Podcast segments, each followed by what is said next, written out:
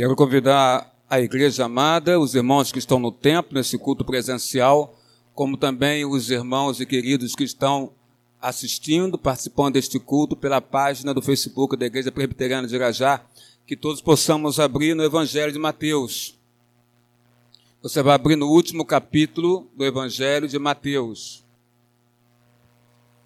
E ao localizar o último capítulo, que é Mateus, capítulo número 28, você vai localizar o versículo 5 e o versículo 6, que já foi lido aqui na leitura bíblica realizada com a igreja, mas estaremos lendo para como tema da pregação desta manhã, no culto de celebração da vida, porque Cristo ressuscitou. Se você achou, irmão, Mateus 28, que está na página 38 da Bíblia Sagrada, com quem tem o Inário Novo Cântico, diga amém. Amém? Localizou? Não foi muito difícil? Até de certa maneira foi até fácil, não é? Então fiquemos em pé, em reverência não ao homem, mas em reverência ao Criador. Deus Criador, Deus que é o autor desta palavra, a palavra é dele, do Senhor. E diz assim a palavra do Senhor Deus. Verso 5, verso 6. Mas o anjo, dirigindo-se às mulheres, disse: Não temais, porque sei que buscais Jesus que foi crucificado. Ele não está aqui, ressuscitou, como tinha dito. Vinde ver onde ele jazia. Ele não está aqui, ressuscitou, como tinha dito. Vem, vinde ver onde ele jazia. Que Deus abençoe com a leitura da Sua palavra. A igreja do Senhor pode tomar assento neste momento, pelo santo nome do Senhor Jesus Cristo. Quero falar a você nesta manhã, que já está ficando meio nublada, né? apesar que é um mormaçozinho, está quente. Quero trazer a você a palavra do Senhor Deus e relembrar contigo momentos da semana da paixão, da semana santa da semana da caminhada do Senhor Jesus Cristo, que começa com o domingo de Ramos, indo em direção ao Senhor Jesus, a crucificação, a morte na cruz. Quero meditar com você então sobre esta caminhada e começaremos logo então falando sobre o domingo de Ramos. Domingo de Ramos que celebramos domingo próximo passado. O domingo de Ramos, Jesus entra em Jerusalém. Ele entra em Jerusalém montado num jumentinho. O povo que estava ali, que o recebe na entrada dele em Jerusalém, o recebe em festa, porque era o período da festa religiosa dos judeus, da festa da Páscoa.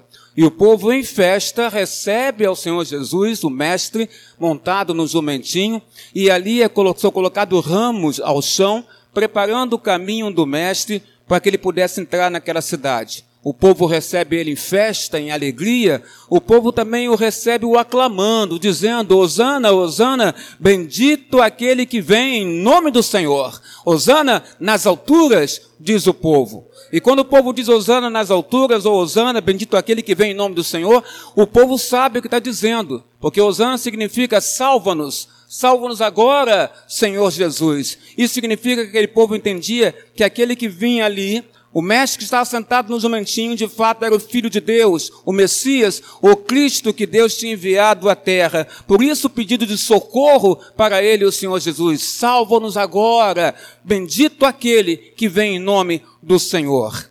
E nessa conclusão do povo em festa, aclamar o Senhor Jesus, nós observamos uma coisa. Nós, seres humanos, estamos sempre preparados para a festa. Estamos sempre preparados para a festa mas nós, seres humanos, temos uma grande e real dificuldade em relação para o desastre. Estamos preparados para a festa, sempre, mas nunca estamos preparados de fato para o desastre. Ainda que o sofrimento seja, irmãos, uma realidade dessa vida que nós vivemos aqui na terra. Mesmo assim, não estamos preparados, irmãos, para o desastre. Não estamos. O desastre, ele nos surpreende. Nos surpreende. O desastre nos surpreende, o futuro incerto nos desestabiliza, E os discípulos que estavam aí com o Senhor Jesus, e na verdade estavam se preparando para a grande festa religiosa da Páscoa. Mas Jesus usou os dias daquela semana, intitulada Semana Santa, para preparar, para usar esses dias da Semana Santa, da Semana da Paixão, como se fosse um grande centro de treinamento para os seus discípulos, para aquilo que eles teriam diante de si ao longo da semana intitulada Semana Santa. O domingo de Ramos, então, entendemos aqui agora, na verdade, ele é uma preparação, irmã Aurélia, ele é uma preparação, domingo de ramos, é uma preparação para a dor. A única maneira de nós enfrentarmos a dor, e querida irmã Ana Marçal e Jamir Marçal, a única maneira de enfrentarmos a dor é nós termos um reservatório, um reservatório, não de água, mas um reservatório de alegria dentro de nós. É a única maneira que temos para enfrentar a dor tendo em nós um reservatório de alegria dentro das nossas vidas e nossos corações. São os momentos bons, os momentos em festa, os momentos em comunhão, os momentos em alegria, alegria que eu digo não é alegria exterior, mas alegria interna, alegria espiritual que só o Espírito Santo pode nos dar.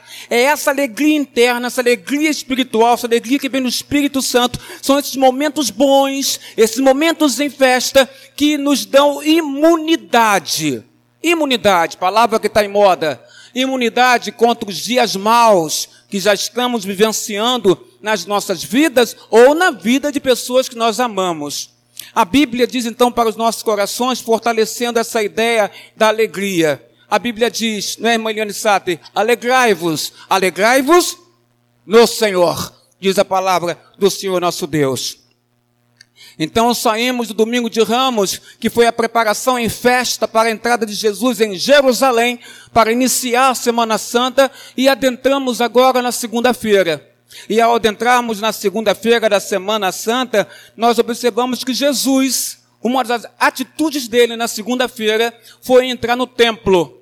E ali Jesus Cristo entrando no templo, ele expulsou, irmãos, e você sabe disso, expulsou os vendilhões do templo. Jesus entra no templo e expulsa os cambistas, expulsa aqueles homens que estavam fazendo da casa de Deus que é um lugar de oração, estavam fazendo aqueles vendilhões que estavam vendendo coisas no templo, estavam fazendo da casa de Deus um lugar de comércio. Jesus fica indignado naquela segunda-feira e então ele sai expulsando aqueles homens, derrubando mesas e cadeiras e todos ficam olhando Jesus usar o seu poder para expulsar aquelas pessoas e dizendo: a casa do meu pai não é lugar de comércio, mas a casa do meu pai é lugar de oração, é casa de oração a casa do meu pai. Jesus nos chama então a essência a essência, Nilda Rangel, a essência do culto a Deus, esta é a essência do culto a Deus. A essência do culto a Deus está impresso, irmãos, em três situações: estar, falar, irmãos, e escutar. Estar, porque nós temos que estar diante de Deus, Aline, de corpo e espírito, de corpo e alma.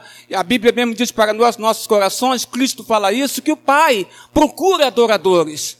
Mas o Pai procura adoradores que o adorem. Repete aí você agora. Diga você que o adore em espírito e em verdade. Estar, estar em corpo e espírito, porque muitas vezes estamos na casa do Senhor ou estamos em algum lugar querendo orar a Deus, mas não só estamos no corpo, não estamos na mente, não estamos na alma, não estamos no espírito. Estar implica estar, irmãos, em corpo e alma, corpo e espírito. Os vendilhões não estavam no templo em corpo e alma. Os vendilhões estavam no templo, os cambistas, para vender, para fazer comércio dentro da casa do Pai. E aí Jesus, indignado, age contra aqueles homens e expulsa aqueles homens, porque a casa do Pai não é lugar de cambistas nem de vendilhões, nem de negociantes. Mas a casa do Pai é de adoradores, homens e mulheres, que adoram o Senhor em espírito e em verdade.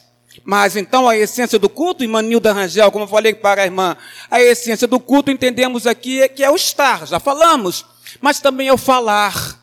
É o momento que a irmã ora, que a irmã fala com seu Deus. E quando a irmã fala com seu Deus, está acompanhada de uma multidão da Assembleia dos Santos, que junto com a irmã estão também confirmando a sua oração, estão também no mesmo propósito, orando a Deus. E nessa hora, então, na essência do culto, nós falamos com o Senhor, falamos com o Senhor nosso Deus através da palavra de oração. Mas a essência do culto não termina aí. Não, é, não basta estar de corpo e alma, não basta falar, orar ao nosso Deus, com nossos irmãos nos acompanhando, uma assembleia toda conectada em oração a Deus, mas também observamos que devemos escutar. Escutar o quê? Escutar o que Deus quer falar para nós.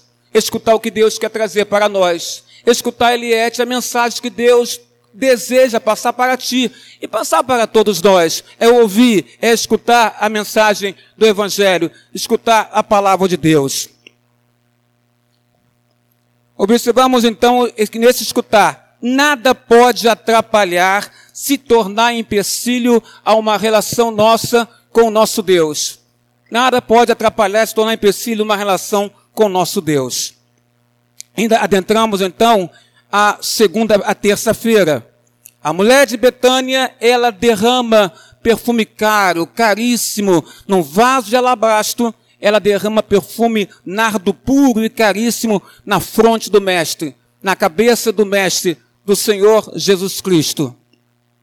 Aos olhos das pessoas que ali estavam e assistiram tudo, aquilo não fazia sentido. Porque as pessoas pensavam, era melhor que ela pegasse esse perfume e vendesse esse perfume e arrecadasse dinheiro e desse para os discípulos, desse para o mestre. Eles não entenderam o que aquela mulher fez ali. Quando ela pega aquele perfume caro, caríssimo, e ela derrama sobre a fronte do mestre. E ali ela já está preparando o corpo de Jesus Cristo para o momento em que ele seria embalsamado pós a sua morte. Já é uma preparação. Mas mesmo antes dessa preparação, essa mulher nos ensina algo tremendo. Porque o que ela tinha de valor era aquilo que ela estava entregando. O que ela tinha de valor era o vaso de alabastro cheio de perfume caro, caríssimo. E ela pega esse perfume, derrama sobre a fronte do Senhor Jesus. Ou seja, ela entregou a Jesus o que ela tinha de mais precioso na vida dela, que era aquele perfume. Do mesmo modo, nós olhamos para o Senhor Jesus Cristo, que viu a adoração daquela mulher ao seu coração, presenteando ele com aquilo que ela tinha de mais valor, e nós verificamos o Senhor Jesus também nos oferecendo aquilo que ele tem de mais valor.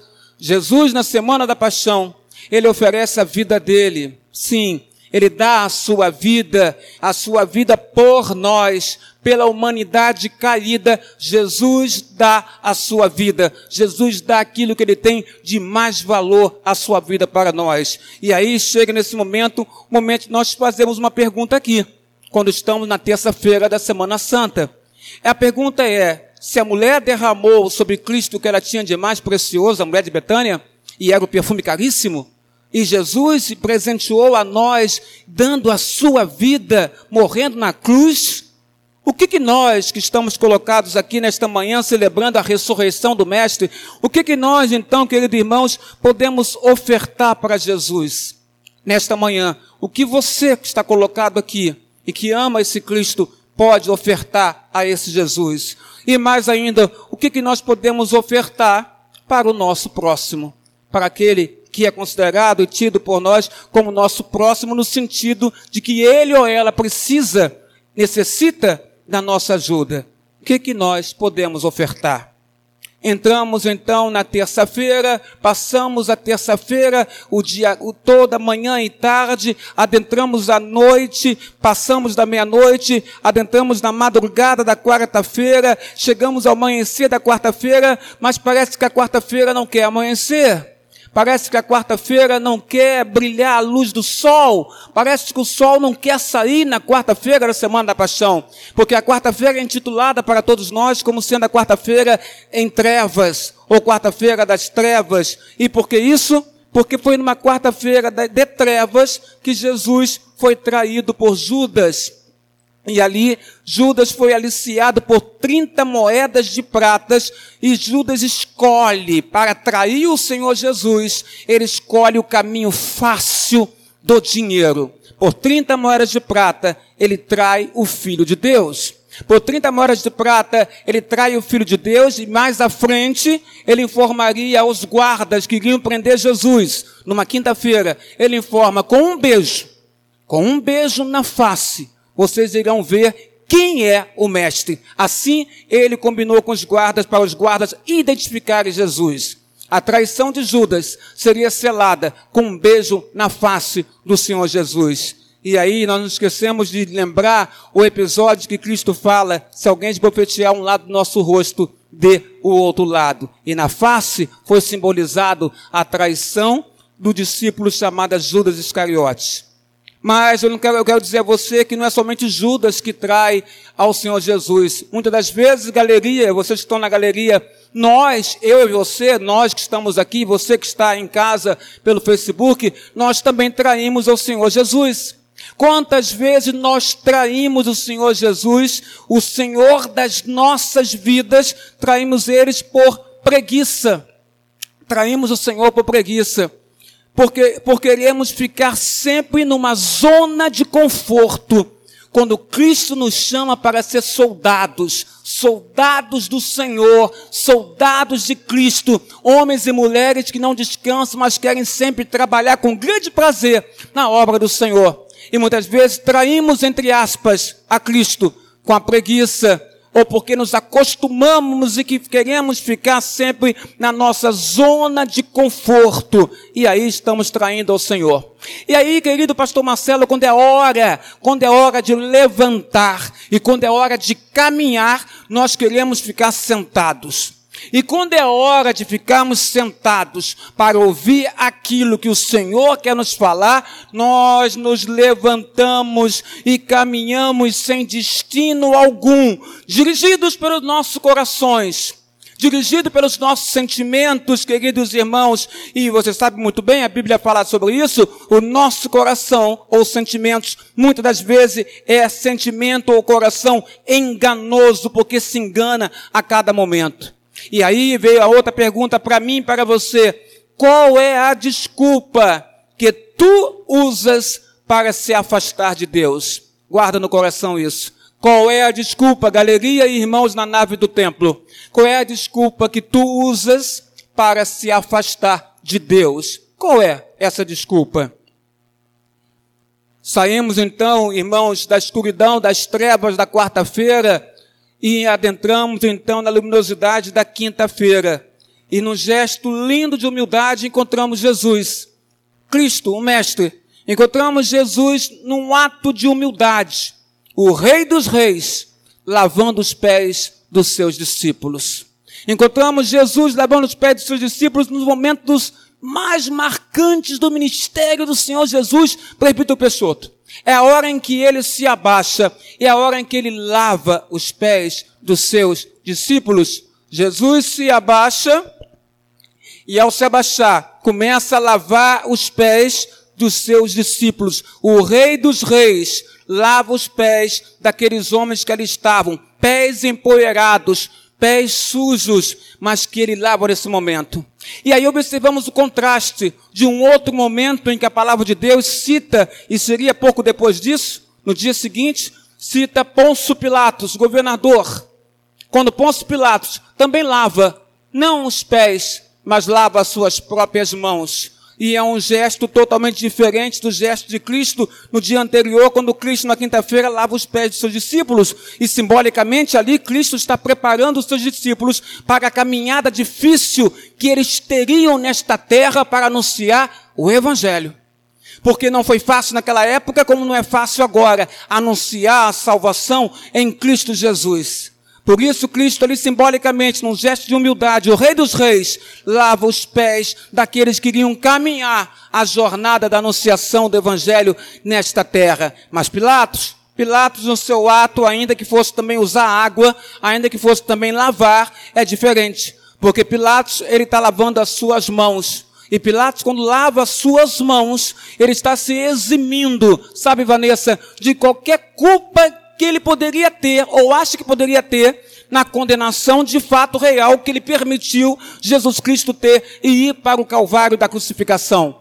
Porque Pilatos era o único que poderia deter e salvar e libertar a Jesus. Ele tenta isso quando faz o povo escolher entre Barrabás e Jesus. E o povo escolhe Barrabás, a mesma multidão que estava lá clamando, Osana, Osana, salva-nos agora, Senhor, bendito aquele que vem em nome do Senhor, Osana nas alturas, é a multidão que está agora gritando, Barrabás, Barrabás. Pilatos sabia que Jesus era inocente, mas mesmo assim, lava suas mãos, eximindo-se de culpa, culpa esta que nunca saiu das mãos dele. E nunca ele conseguiu realmente lavar suas próprias mãos, porque ficou impregnado nas suas mãos a culpa pela condenação do Filho de Deus. Pilatos escolheu o caminho fácil ao lavar as mãos. Jesus escolheu o caminho difícil no momento em que ele lava os pés de seus discípulos e ele aceita a missão do Pai, lá no Getsemane, para que ele pudesse ir para a crucificação do, do Calvário. Jesus escolhe escolheu o momento difícil, o caminho difícil, mas Pilatos, o caminho fácil. Mas o que eu desejo saber aqui nesta manhã é qual o caminho que você escolheu e qual o caminho que você vai escolher. Isto que eu quero saber de você. Se Cristo escolheu o caminho difícil e Pilatos o fácil, qual o caminho, igreja? Qual o caminho, amigo e amiga? Você hoje está escolhendo ou você já escolheu? Ali, irmãos, saímos da quinta-feira e adentramos então na sexta-feira, a sexta-feira da paixão. A sexta-feira da paixão de Cristo, da sua crucificação e da sua morte, é a sexta em que ele é torturado, que ele é humilhado, é onde pregos e pregos, irmãos, e marteladas rasgaram as mãos do mestre e rasgaram seus pés, e ele foi levantado com forte dor, colocado no madeiro, numa cruz e ali levantado. A sexta-feira da paixão de Cristo, ali na cruz do Calvário, o Senhor Jesus, que recebe a plaqueta Rei dos Judeus, o Senhor Jesus, na cruz, profere sete palavras, que eu não vou mencionar elas aqui, apenas uma frase gostaria de mencionar. A frase linda e marca o ministério dele também, quando ele na cruz do Calvário, ali sofrendo dores terríveis, por nós, por nós sofrendo essas dores, pela humanidade, com o pecado da humanidade sobre os seus ombros, ele é capaz de um ato de amor, porque ele olha para os céus e olha para o Pai celestial e diz: Pai, perdoa-lhes, porque eles não sabem, igreja, o que fazem. Jesus demonstra seu amor pela humanidade caída. E Jesus, naquele lugar, naquela cruz, o Senhor Jesus sem ter nenhum osso quebrado, porque a profecia falou, falou iria se cumprir, que ele iria morrer sem ter nenhum osso quebrado. Porque o costume era, no preso que estava crucificado, para apressar a morte, quebrar os ossos das pernas, para ele poder morrer mais rápido. Mas quando os soldados chegaram em Jesus, ele já estava morto. Quando ele disse que entregou a Deus o seu espírito. Entra o sábado, Cristo já tinha morrido, desceram o seu corpo da cruz. E alguns homens amigos, José de Arimateia e Nicodemos, o envolvem no lençol. E levam ele para o sepulcro que era de José de Arimateia, que era discípulo do Senhor Jesus, mas era homem abastado financeiramente falando. No sábado, então, no sábado de aleluia, como se diz, recordamos a morte do Senhor ontem. Ontem. Recordamos a morte do Senhor. Este é o dia mais terrível, irmãos. O sábado que nós recordamos a morte do Senhor é o dia mais terrível. É o dia mais terrível da morte de alguém que nos é querido. Aquele que perdeu um parente, que perdeu um amigo, que perdeu alguém que amava bastante, que morreu. Olha, irmãos, o dia seguinte à morte dessa pessoa é o dia mais terrível, é o sábado. Aqui no caso de Jesus. Porque os discípulos sabiam que o mestre estava morto. Os discípulos sabiam que o mestre não estava na cruz mas estava no sepulcro, morto. O mestre morreu. Alguns dos discípulos foram em direção a Emaús, voltando para casa, dois discípulos, porque entendiam que o mestre estava morto. Por que, que eles iam fazer naquele lugar? Foram então de volta para casa, largando toda a obra missionária do Senhor Jesus. O dia seguinte da morte de alguém querido, e você deve ter alguém que já partiu, que você amava tanto, e, tem, e sabe que essas palavras que eu vou dizer agora é verdadeira. O dia seguinte é o dia do vazio, Meu pastor, por que vazio? Porque é o dia da saudade. O dia seguinte, ao você enterrar alguém, é o dia da saudade. É o dia do vazio. É o dia que você anda pela sua casa lembrando daquela pessoa que naquela mesma casa morava com você. E aí você lembra dela caminhando ali dentro daquela casa, na sala, nos quartos, no corredor, na varanda, indo para a rua. Você lembra. Você lembra dos hábitos da pessoa que se foi. Então o dia seguinte é um dia terrível para nós. É um dia que dói nos nossos corações. É o dia deste vazio, vazio de uma saudade forte que quer arrancar os nossos corações pela dor da perda de alguém tão querido. Imagine os discípulos do Senhor Jesus como estavam no seu coração. O que podemos fazer em dia como este, em que a ferida é profunda e parece que nunca vai sarar. Essa ferida nunca vai sarar. O que fazer em dia como estes, irmãos, é um dia que a gente você observa que o mundo está às avessas e parece que não tem nem oração que repare, queridos irmãos, este mundo. Mas eu quero dizer a você que neste sábado, que é o pior dia para a recordação de alguém que partiu, que foi-se embora e que morreu e que dói no seu coração, eu quero dizer que depois desse sábado vem o domingo, o domingo da ressurreição do Mestre, do Senhor Jesus. A Páscoa nos traz essa grande e maravilhosa notícia. A Páscoa Margarete nos traz a grande e maravilhosa notícia que é a vitória do bem, do bem, Luciana, minha esposa, sobre o mal. Sim, porque se há dor no sábado, há a certeza no domingo da ressurreição do Mestre que o, o, mal não vencerá e que o mal não é para sempre. A Páscoa nos mostra na ressurreição do Senhor Jesus, nas primeiras horas da madrugada, com as mulheres indo ao túmulo para embalsamar o corpo dele e não encontrando o corpo dele, e o anjo dizendo: Ele não está aqui, ele ressuscitou, como havia dito. É o momento em que você tem a certeza que o mal não vai perdurar e que o mal não vai vencer e que o mal não é para sempre, nem a tristeza é para sempre, porque depois da morte em em Cristo Jesus, Nilda, vem a vida. Vida é mudança e vida eterna com o Senhor Jesus Cristo. A Páscoa nos traz a notícia: vitória do bem sobre o mal, vitória da vida sobre a morte. É a Páscoa que nos traz essa notícia. Jesus venceu a morte. Ele, Jesus, tem em suas mãos a chave do inferno. Nem, nem a chave do inferno o diabo tem. Apocalipse diz que Jesus tem as chaves do inferno. Jesus tem domínio sobre a morte, porque ele mesmo ressuscitou. Ele tem em suas mãos esse poder, esse domínio. A morte não foi capaz de segurar o Filho de Deus. A morte não será capaz de segurar nós, cristãos. Você que está em casa, ouça isso. A morte não será capaz de segurar nós, cristãos.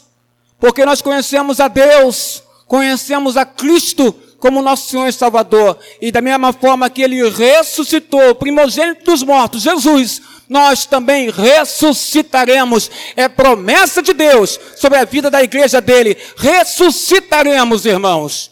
E vivemos nesta terra já em novidade de vida nesta terra. Ele ressuscitou, como diz o anjo, não está mais aqui, ele ressuscitou como havia dito. Se ele diz, se ele, por exemplo, Jaime, promete, ele, Jesus, ele cumpre sobre as nossas vidas. Esta é a semana da paixão, a semana santa que culmina com, com um dia como o de hoje, domingo, primeiro dia da semana, com o Filho de Deus, irmãos, saindo do sepulcro e dando vida em abundância à sua amada e querida igreja. Jesus é a fonte da nossa esperança. Definitivamente não estamos mais sozinhos. Não estamos. Jesus está conosco. Um belíssimo cântico, existe um belíssimo cântico que diz: No alto mar, o vento, Jesus acalmou. O medo, ele repreendeu. E quando ele ordenou, o mar obedeceu.